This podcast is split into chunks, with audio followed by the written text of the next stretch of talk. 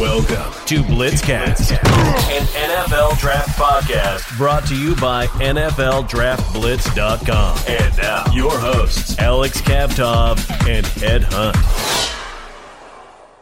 Welcome to Blitzcast number 73. We've got a big show for you today, and we're going to start with the NFL action because we're taping on Sunday morning before the NFL games, and we're just going to do a little quick preview. Let's start with the Monday night game, Ed. Uh, we've got the Jets versus the Browns, and Sam Darnold is is going to be away from the team. He's out with an illness. We, we don't know how that how long that's going to last. And and Trevor Trevor Siemian is going to be the starting quarterback for the New York Jets, which just which is just preposterous. It, it, would have been a fun game between the Browns and the Jets because we would have had the number one overall pick last year in Baker Mayfield go against the number three overall pick in uh, in Sam Darnold, and we would have seen how that was going to come out. Obviously, the Jets are in trouble right now with Sam Darnold being out. Well, I still I still would have picked Cleveland even if Sam Darnold was playing in this game, but the fact that the Jets don't have Sam Darnold really hurts them and he you know the, the latest I've heard is he's going to be out 3 to 7 weeks with mono, so um, the Jets are in big trouble.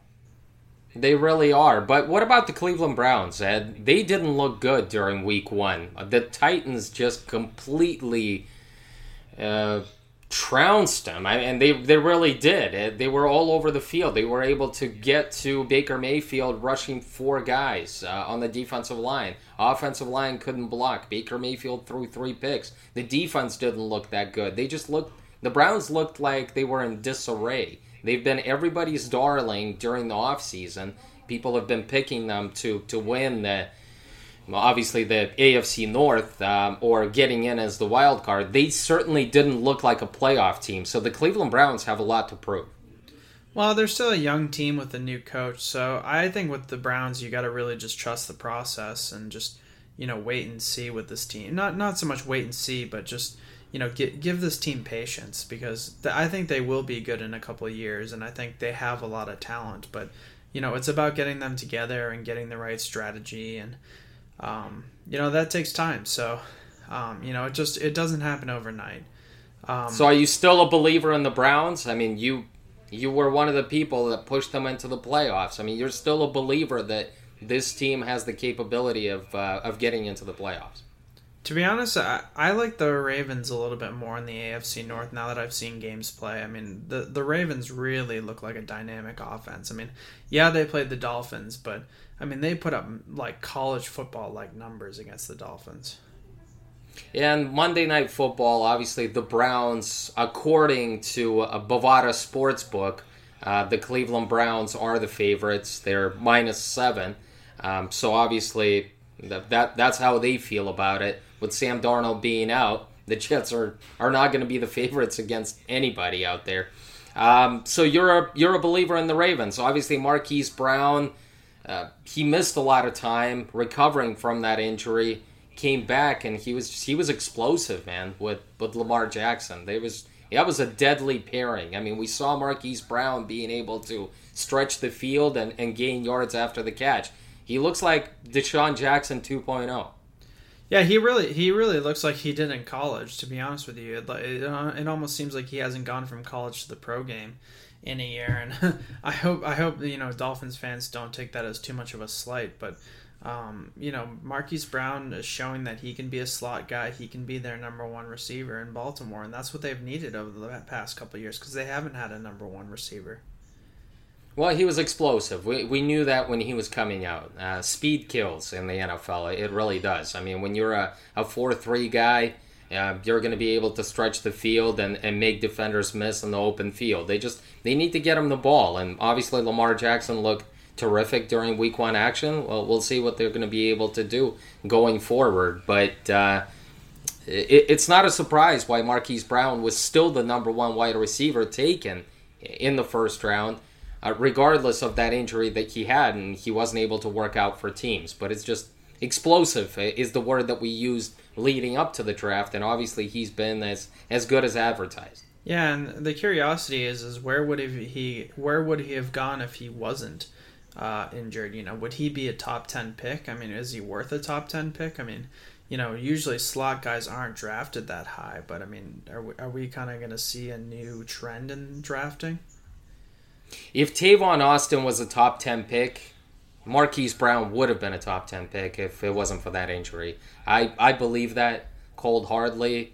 Um, I believe that he would have impressed teams at the scouting combine, or even if he didn't run, uh, he would have worked out privately and on those pro days. If he would have caught the ball better than what we saw during the Oklahoma State, uh, Oklahoma Sooner days, I, I think he would have been just he would have been there. He would have been he would have still would have been the first wide receiver taken. He would have been a top ten pick. I I, really do believe that because this draft, this past draft, was lacking in playmakers on the offensive side of the ball.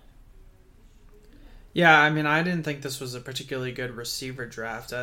In fact, I, I mean, my guy Deebo Samuel, it's still kind of uncertain whether he's going to live up to his draft billing or what I thought he would be, and and so I mean, you know, this wasn't this wasn't this year's receiver class. I mean, this year's receiver class, there's so many guys, you know, from CeeDee Lamb to, um, the guy from Oklahoma State to, um, just I mean, I mean, there's just there's just tons of guys. Yeah, tons of guys in this draft, but Marquise Brown was um, was one of the better ones in last year's draft. If it wasn't for that injury, he would have been a top ten, top fifteen pick because teams love guys that that can score touchdowns from anywhere on the field. And you say he's a slot guy, but they can move him around. I mean, they can get creative on end arounds. They can move him to the outside. They can move him on the inside. Um, I, I think he is he's a weapon that they can definitely use going forward. So Marquise Brown looks like looks like a dangerous guy. Um, Ed, Saints versus Rams. You and I talked about it off the air. That's the big game on Sunday. Um, New Orleans, Sean Payton against the Rams, Sean McVay. Two explosive offenses. I guess the difference is going to be which defense is going to step up to the plate. And I think we've, we've seen both defenses being good at times, but they still have answers to, uh, they still have questions to answer. Well, I always think when it comes to the Saints and Rams, I think quarterback play the Saints have the edge, but I think the the Rams have it in as far as roster depth. I mean, the the Rams have a better roster, but the Saints have, you know, just kind of more overall playmakers and better quarterback play. So, um, if I if I had to pick it, I, I, mean, I picked the Saints to be in the Super Bowl, but you know, I could see I could see the Rams really wanting revenge this week. I mean, especially especially you know, well, I mean, the Rams won last time, but they um, did. You know, I mean, this is going to be a big game. I just I I think the Rams the Rams are just more talented in the roster. They did, but the Rams looked rusty and uh, during Week One. They um, they won the game. There's no question about it. But I saw Todd Gurley being limited. Uh, they really limited his carries, and I think that's something that we're going to see a lot more of moving forward because it's a 16 week season, and McVay is trying to to to limit his star guys so he's going to be fresh down the stretch or in the playoffs, and and so I think that's that's going to be the major thing going forward. Plus, uh, Jared Goff wasn't as sharp as we saw, and maybe that that Super Bowl hangover is is playing mind tricks with him. I I want to see him being as confident as as I saw, especially in the second half of last year. I mean, he was just he was a different quarterback. I didn't see that during Week One. Rams' offense was kind of it was kind of up and down, and I want to see more consistency out of them uh, against the Saints. Yeah, so I mean, this week this week it doesn't have a lot of huge matchups, but I think that that you know that sort of middle of the Sunday game, I think that's the biggest game of the week this week.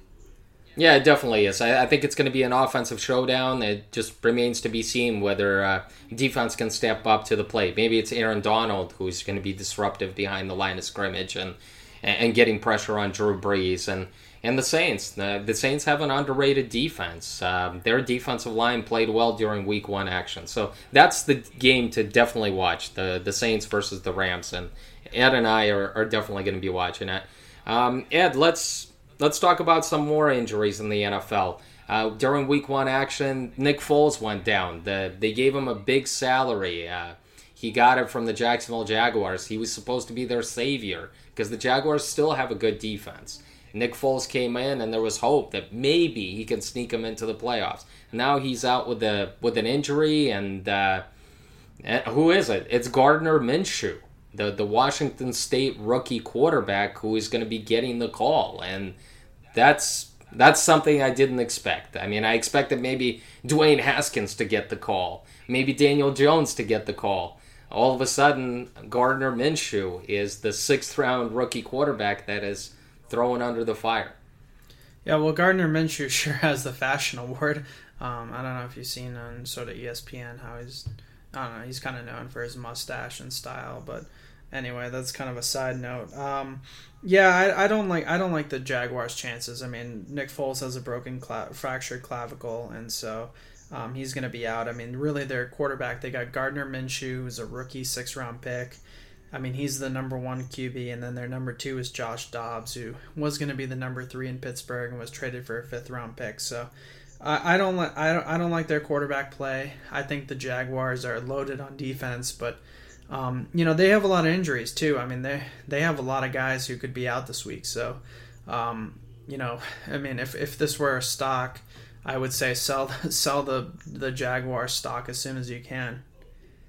Uh, let me mention that you mentioned Joshua Dobbs. Obviously, they they traded for him. What do you think? You think he's eventually going to be the starting guy? Because I'm sure Gardner Minshew is going to struggle. It's going to take him a while. He looked pretty good during preseason action, but preseason action is different from the regular season. So, you think Dobbs is going to get the call once he learns that offense? You know, the problem with Josh Dobbs is consistency. He has the big arm, he has the big leg, but you know, he can he's he's mobile, but he ju- he just he, he's never consistent and he's just never consistently accurate and that's what you want to see in an NFL quarterback. So um, you know people love the potential of Josh Dobbs but I, I I I don't know if you can rely on him at this point in his career. I mean he's a, he's the kind of guy who you know you hope kind of sticks around in the NFL and develops some consistency over more experience and preseason play but I'm not I'm not a big believer in Josh Dobbs well, he was never going to get that chance with the Steelers. Um, obviously, you know, he was vying for that backup job, but they decided to get rid of him. Uh, and obviously, Mason Rudolph now, the Oklahoma State product, is the backup quarterback. So obviously, this this is his best chance, Ed, to get that starting opportunity with the Jacksonville Jaguars, and we'll see if he can he can beat out Gardner Minshew. I wanted to mention another injury, Ed. I, I think it's going to affect that offense. I wanted to talk about the Chiefs. Tyreek Hill, the big playmaker, uh, the Marquise Brown type of playmaker that, that can score from anywhere on the field, a big time deep threat. He's also out with an injury right now. How is that going to affect the, the Chiefs' offense? Obviously, you still have Patrick Mahomes, you still have Travis Kelce, you've got Mecole Hardman possibly taking on that, that bigger role with Hill being out, but a rookie wide receiver is is still you're taking a step down a little bit from what you have with Tyreek Hill, and he's going to be out apparently for six to eight weeks. Well, I, I see I see the Chiefs coasting and just keeping a good record and staying ahead of the AFC West. And you know when Tyreek Hill gets back, you know they'll have the offense back together and they'll be a dangerous team when they need him. So, um, yeah, yeah, this is an unfortunate injury, but I don't think it's going to kill the Chiefs. Let's uh, get to week two of college football. We, we saw that yesterday. You and I were both watching those games, uh, a lot of them. Uh, we wanted to talk about Florida and Kentucky. Um, that was that was a huge game. Kentucky was up. Uh, they were up what uh, twenty-one to ten, I believe. Uh, Feleipe Franks, who's the starting quarterback of the Florida Gators, if somebody doesn't know, if somebody missed the memo, played last year. He was supposed to be the guy this year. I thought Florida was going to be a, a top 10 team. They were going to be that surprise team that's going to win 9 or 10 games. Feleipe Franks goes down. Trask goes in, who's the backup quarterback. He leads the Florida Gators to a big comeback victory. He scores 19 unanswered unanswered points. Florida Gators win the game against Kentucky 29 to 21. Obviously that was a huge win a, a huge pick me up kind of game. You know, a backup quarterback goes in, uh, gets hot, he leads them to victory. But Feleipe Franks was their guy. He was their starting quarterback, the dual threat guy. How are they? How is Florida going to cope moving forward, not having him around because he's going to miss the entire season? Well, I think it'll be about the same for Florida. I mean, I see them being a competitor in the SEC, but I don't think they're going to win the SEC. I don't think they're going to the college football playoff. Um, did I like what I saw? I mean, Kyle, Kyle Trask did better. You know, he led the comeback. Um, so I mean, but I, I did I did want to mention too you know, when we talk about this game, I mean, I really like the call by Dan Mullen, you know, the jet sweep at the end of the game. I mean, I like it at the end of the game. You know, teams like to play it really conservative, and Dan Mullen played it aggressive, and he ended up winning the game. He ended up putting the game away. So, that, you know, I give credit to Dan Mullen. Um, you know, on the Feleipe Franks, I mean, seeing that injury was just gruesome. I mean, it was just, I was shook. Like, you know, it just it, it's the kind of injury where you you can't really think about the game, you know, afterwards for a little bit. You you know, you kind of you, you kind of sit. I mean, I just you know, I'm sitting by the TV, kind of googling like latest on you know Feleipe Franks. You know what what's what's going to happen because, um, you know, he he looked like he was in a lot of pain. I mean, he was. I mean, it, it, it almost looked like he was crying. He was in extreme pain. Um, you know maybe maybe it's not you know like the type of injury that's going to hurt his spine or his head but it's a serious injury and it's a good thing he's a junior because I, I really am rooting for this guy to come back for a senior year and you know i because i think he i think he has an nfl future i think he i think he can be a number two in the nfl so i mean uh, the hope is is that you know he he has a dislocated ankle and that he can come back and play because he he is you know he is capable of playing in the nfl and it's I mean, it, the, the play just shook me. You know, the most gruesome injury that I saw on the football field wasn't live. It was Willis McGahee um, a while back when he was playing for the Miami uh, Hurricanes in the national championship game. The knee injury, it was it was brutal watching on TV. I mean, that's just. I was watching, I was like, whoa, I held my breath, and I was like, I hope this guy's going to come back. Obviously, he had a, a very good career in the NFL. Was that the most gruesome injury that you've seen on the football field?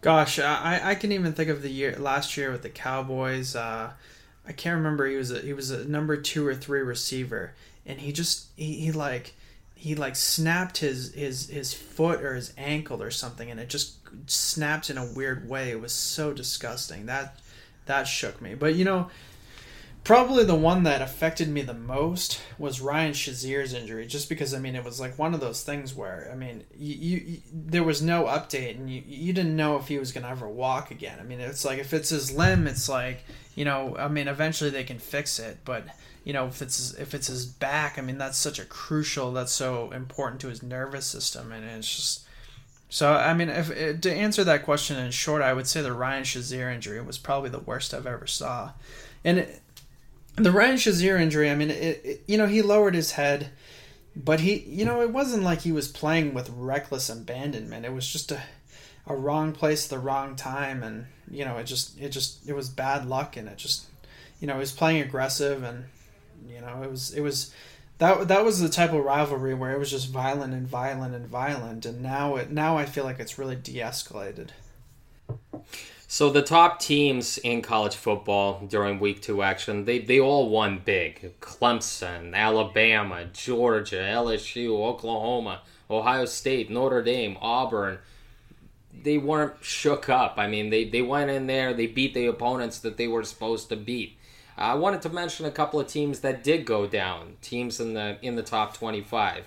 You and I, well, me, I gave praise to the USC Trojans uh, last week, and they lost to BYU in uh, in overtime, 30 to 27. That was a big hit. Temple beat number 21 Maryland 20 to 17. I saw the Arizona State game against Michigan State. Michigan State went down 7 10-7 they lost. Another defensive battle. And then you off the air you and I talked about it. Pittsburgh against Penn State. A little bit of a weird game. Talk to me about it.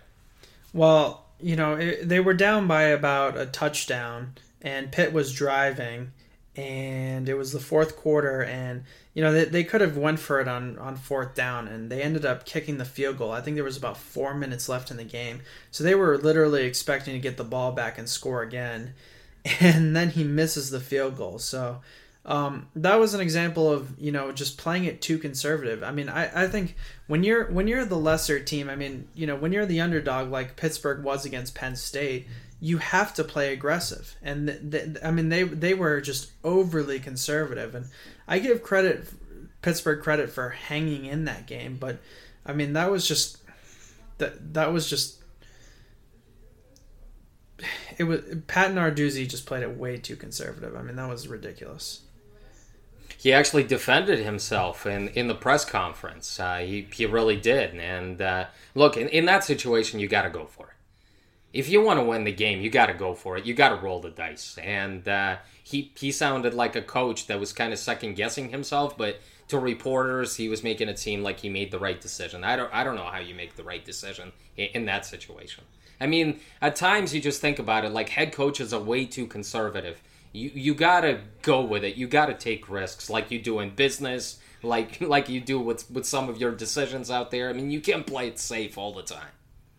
I mean, I almost feel like they were taking a risk because they were saying, okay, you know, we get three points, and then it's like we have to get the ball back and score within four minutes, and it's like, you know, yeah, that yeah, I mean, they score a touchdown and they win the game, but you know, if they stop Penn State, but it's like, you know, you're still taking a risk because if Penn State Penn State comes back and scores, you know, it's it's over, and and the field goal is just null and void. So, I mean, it was it was it was almost it was it was almost not even not even not taking the risk. It was almost just it was just like it, he didn't he didn't he didn't uh, it was just he didn't see he didn't really see how the game was going to play out.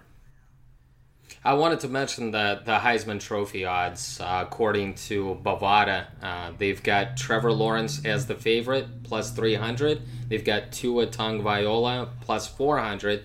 And Jalen Hurts is in there. He's third, plus 600. So those are the three favorites right now, according to Bovada on September 12th. Uh, I'm sure they'll they'll have some more odds coming out after this weekend. And then I see Joe Burrow being fourth on the list, Justin Fields being sixth, and Justin Fields has really surprised me. I, I thought he was going to be a quarterback that was going to disappoint because there was going to be a lot living up to. Uh, obviously, Ohio State quarterbacks have done well in the past. I mean, we, we go through the list, and Dwayne Haskins had a great year last year.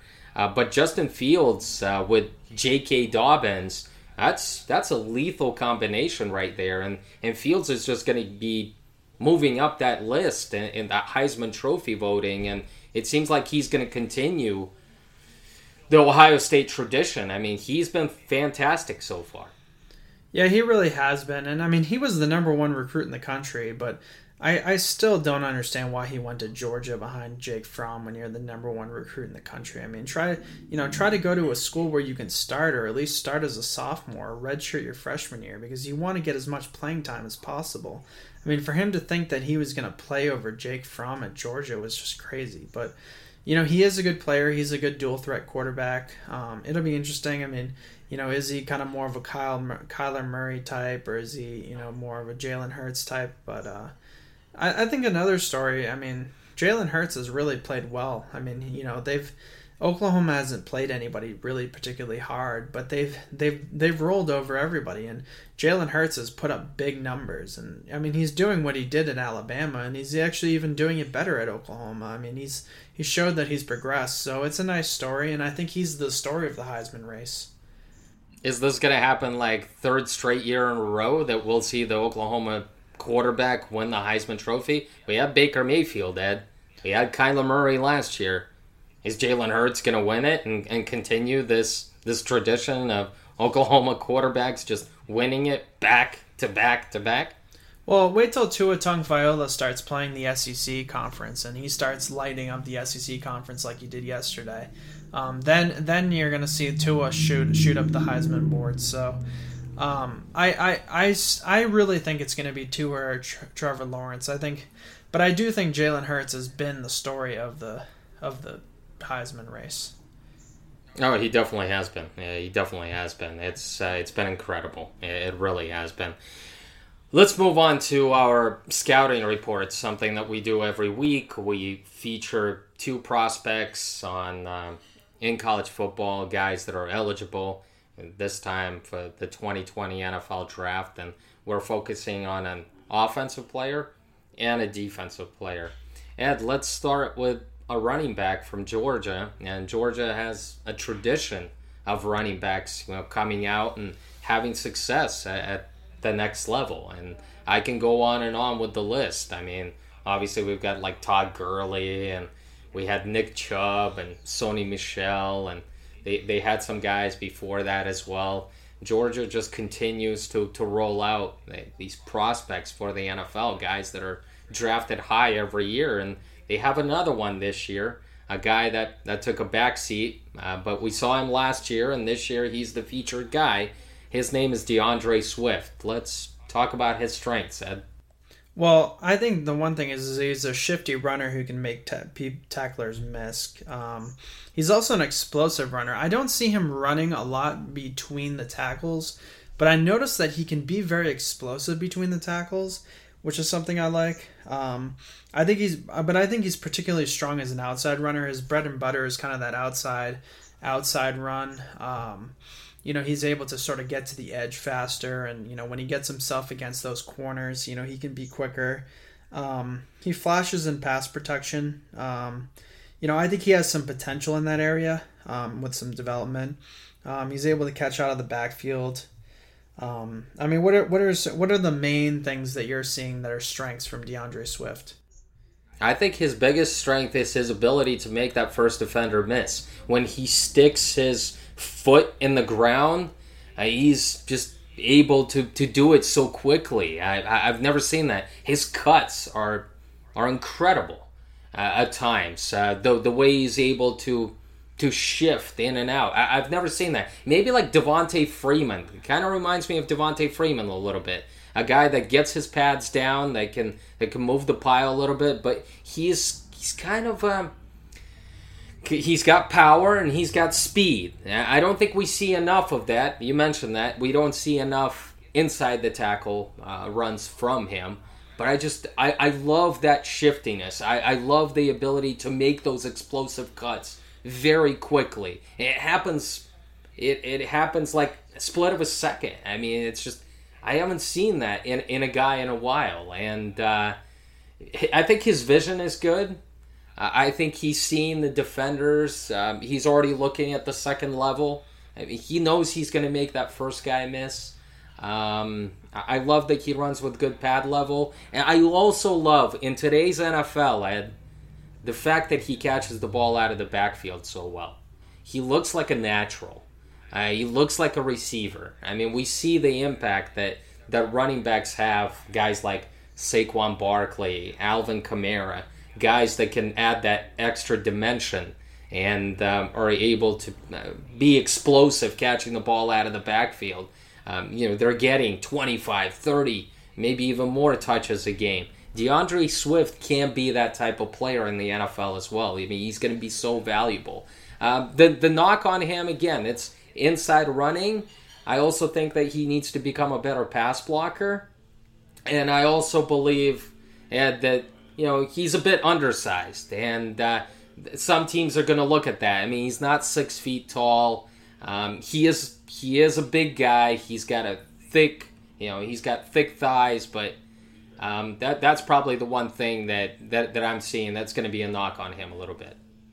Yeah, I mean, I don't see I don't see a bruiser in D'Andre Swift, but I, I kind of think about guys like Alvin Kamara and Christian McCaffrey, and you know, he, he kind of will have the same knock that those guys had. And, you know, I'll admit I, I kind of knocked those two guys for the same reason. You know, I thought Alvin Kamara was more of a day two guy. He ended up being a day two guy because, you know, he wasn't the biggest guy. He wasn't the biggest bruiser. And just, you know, the, the elite backs of the past have always been kind of bigger bruisers. But, you know, we're seeing Christian McCaffrey do it. We're seeing Alvin Kamara do it. And I think now D'Andre Swift is able to kind of be in that mold.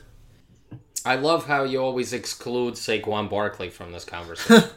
back to this again. I all right. I, am gonna say Saquon Barkley is a good back. I'm just gonna leave it at that. all right. I'm I'm expecting you next year to say that he's a great back. You know, when, when, are we going to take it up a notch? Well, I'm, I mean, I'm, become, I'm, he's gone gonna, from an app. I'm always going to be his doubter. An, so you know, when he when he when he goes to the Hall of Fame, I'm going to say, well, he he should have been a second ballot Hall of Famer. You know, I'm I'm just always going to I'm always going to take the side against him. I don't know. Maybe I just I just I don't know. I had a falling out with Penn State or something. I, am sure you're going to be his presenter at the Hall of Fame speech. He's like, you know, Ed Hunt doubted me. You know, I was I, I, put up all these numbers of Penn State. I was I was great at the scouting combine, but Edward Hunt was just was my biggest doubter, and here he is. He's my presenter, and, and, and you'll be like, "Yeah, Saquon, you're a pretty good back. You know, you're okay. Good back. You're okay. I I yeah, I, dra- I draft you top three in fantasy. No, you know, you know what, you know what. I I actually was a Penn State fan when I was a kid. I I, I don't know what happened. I guess I just became more of a Pitt fan as I get older, but um, started to learn the rivalries a little bit. But um, you know, he he is he he has bulked up a little bit. He is he is you know he is obviously you know one of the quicker backs in the league and um, you know, I almost I almost feel like he's different from Alvin Kamara and Christian McCaffrey in the sense that, you know, he he has sort of bulked up and he has a little bit more power than he used to. I mean, are you seeing that from Saquon? No, he does. He does. I, I think in in Penn State he wanted to run around people a little bit more. Uh, for some reason, even though he's still a bigger guy, but he wanted he preferred to kind of make people miss because I guess he trusted his four three speed. I think in the NFL they, they taught him that it's okay. You don't have to always run around people. Take on blockers, move the pile. You know, you have power and, and you can run with it. He has become a better inside runner as because when I evaluated him as a college prospect, he was great. But the knock on him a little bit was his vision and his inside running. And I think he, he preferred to run around people. Right now, I'm seeing a guy that, that can do many different things. And I think NFL coaching is I mean, he's taking that well, and uh, they've they've done a great job with him. And um, he's just he looks like a complete back. It's just it's too bad that he's stuck on on a bad Giants team, and they're not going anywhere, and he's not going to get the the recognition. It's almost like Barry Sanders was, was stuck on the bad Detroit Lions teams, and yeah, people talked about him. He was great. He was the best running back, but he was still in the Detroit Lions. I just I don't want Saquon Barkley to play out you know the prime of his career for the next 10 years and people are going to talk about him yeah he's a great player he's a superstar but he's playing on the new york giants who never make the playoffs. I think it'd be a stretch to say the giants will be bad for that long for 10 years. I think i think maybe you know i i, I mean i could see them missing on daniel jones and that's usually a four or five year mistake but I, I the Giants are one of the sort of prouder franchises. I mean, I think they might have one of the biggest followings in the NFL. So, I mean, I see I see the Giants eventually figuring it out. You know, they might have to go through a few coaches and a few quarterbacks, but I don't think all of Saquon Barkley's career they're going to be bad. And you know, I mean, if it if it, if it doesn't look good after four year or you know four years and they pick up his option, then he can he can always sign with somebody else. Let's go back to D'Andre Swift. Uh, you told me that you had a comment. Uh, there was a comment from a college football uh, sportscaster that said that Swift is the best running back in the 2020 NFL draft. How do you feel about that? And how do you, uh, obviously, they're a little bit different, uh, but how do you compare him with, with somebody like Jonathan Taylor from Wisconsin? Well, if I'm going to be honest, how I feel, I I was pretty angry when he said that because it was I almost wanted to be like in all caps. Have you seen Jonathan Taylor? you know, um, but I mean, you know, DeAndre D'Andre Swift is definitely definitely uh, you know a first round talent, but I mean, Jonathan Taylor is just elite in every way. I mean, he he's the most complete runner I've seen in a while. He deserves to be a top five pick. I don't know how you could put D'Andre Swift over Jonathan Taylor just with because Jonathan Taylor just has the power. He just he can carry the load in the way that D'Andre Swift can. Well, at Georgia again, I keep coming back to this. At Georgia, they feature D'Andre Swift as a receiving back. They don't do that at Wisconsin, and that's going to be a knock on on Jonathan Taylor coming out. I'm sure they're going to throw it to him a little bit more, but they just don't do it that often. He's going to have to answer those questions and at the scouting combine and leading up to workouts. That's that's going to be a huge knock on him. People are going to be wondering, I mean, can he catch the football? It seems like he has soft hands, but he's going to have to answer questions. Plus, I keep coming back to this, Ed. Uh, statistic that I saw 12 fumbles for Jonathan Taylor over two years. He's got a heavy load. He always carries the ball a lot. He gets over 2,000 yards. Obviously, you're going to put the ball on the ground, but 12 fumbles is is a large number. I, I trust a guy like Jonathan Taylor to hold on to the ball stronger than a guy like D'Andre Swift. I mean, D'Andre Swift is 5'9", 215. So I mean, those big, powerful linebackers, you know, are gonna are gonna out strengthen him to knock the ball out. So I I'd, I'd to be honest, Uh, do you you, see D'Andre? Do you see D'Andre Swift sneaking into the first round if he continues to make explosive plays and uh, is going to continue to have a good season? I mean, we saw the Patriots spend a first round pick on somebody like Sony Michel. Do you see Swift as a, a late first round talent? Yeah, I think I think we're going to see a lot of receivers and a lot of running backs taken in this draft. I think a lot of teams are going to try to get that playmaker in the first round. So, because because uh, I, I I'm not I'm just not seeing the talent in the first round on the defensive side of the ball. I'm not I'm I'm not that thrilled about the offensive line talent in this draft. I mean, there's a couple quarterbacks, but it's not like it's like the 2017 draft as far as quarterbacks. So really, I mean, we're going to see a lot of running backs taken in. I mean, is he is he a top three back? Is he a top four back for sure? No, he really is. He really is. And he might be a top two back. I think it's him and Jonathan Taylor. But I'm also liking what I'm seeing from Cam Akers here early for Florida State. Seminoles uh, continuing to lose games, but Cam Akers looks like a special talent as well. Somebody to, to kind of keep a close eye on. Nobody's talking about him. He had a, a promising freshman season, didn't do as well as a sophomore, coming into his own as a junior. And I think another guy to keep an eye on here.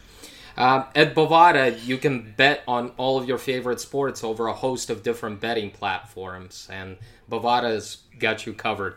Let's move on to the defensive side of the ball, Ed. And we've got an interesting name here. We've got a Penn State defensive end. His name is Yetur Gross Matos.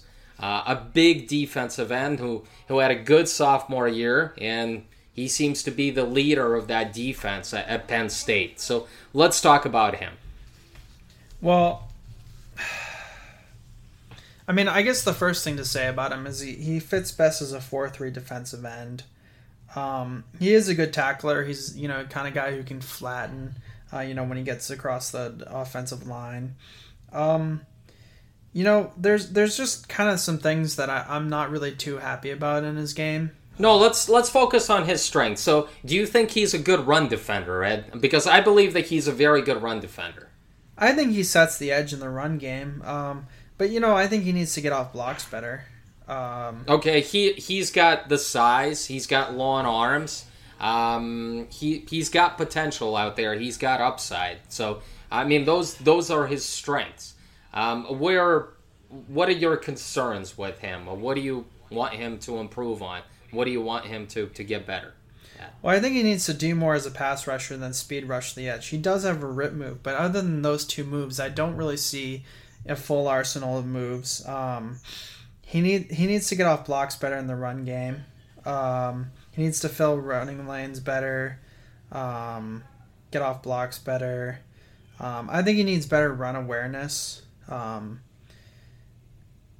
you know, I, I just I also I, tell me if you agree with this. I, I don't. He doesn't have an explosive first step.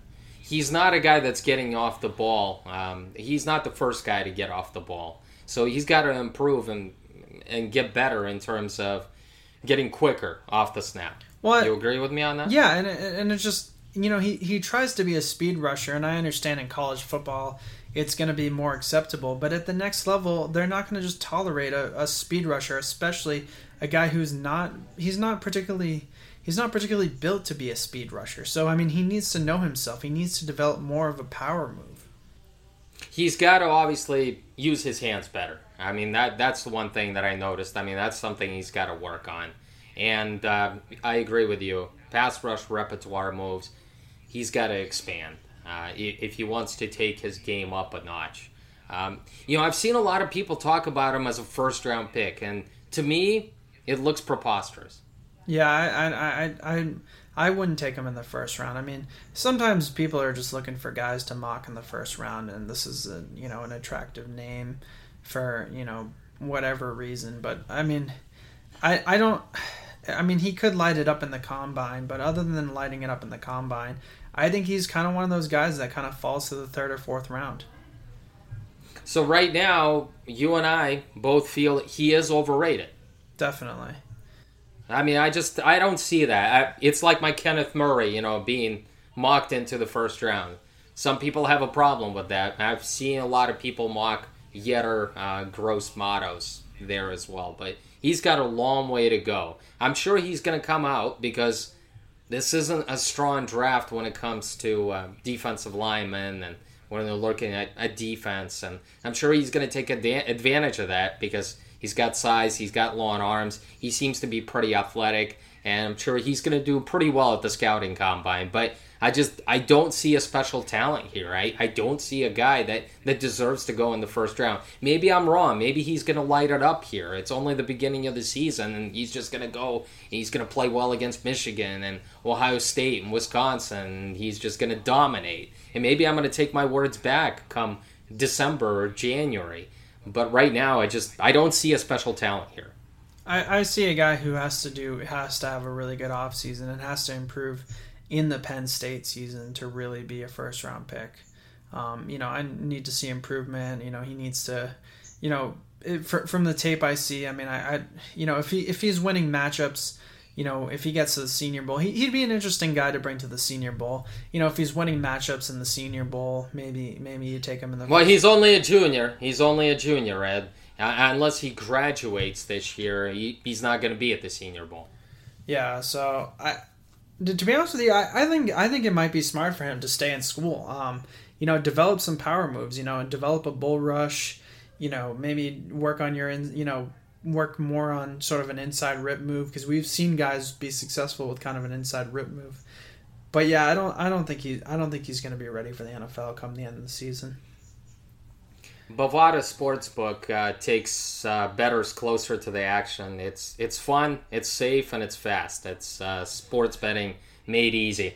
Um, Ed, we talked about Week Three action, and um, uh, obviously we're going to focus on that. And we've got Week Two in the NFL, and you and I talked about the Saints versus the Rams, and um, you know, give us a closing statement, just in general, what you've been. Obviously, football season is in is in full swing, and, and we're, we're watching these quarterbacks putting putting up huge numbers with Justin Fields and and, and Tua and, and, and Trevor Lawrence and, and Jalen Hurts. Just give us a closing you know, statement, I, just words of wisdom, I, Ed. You know, I kind of look at the season, and what I've seen so far is I I'm not seeing too many surprises. I'm just not I'm just not shocked. I'm not seeing a lot of a lot of you know mix-ups in the top 25 in college football. I'm not i'm not you know a lot of my predictions are going you know when is the same and um, you know but the the one thing that i am noticing a little bit that's a little bit off from sort of the norm is i'm noticing a lot of injuries this year. And i guess we always talk about it early in the season but i just feel like there's a lot of gruesome injuries and there's been a lot of injuries this this early in the season. That's that's kind of what that's kind of what stuck out to me words of wisdom from Edward Hunt. And um, I'm Alex Kavtov. This was Blitzcast number 73. Thank you for listening. Take care. We'll be back next week. Bye bye.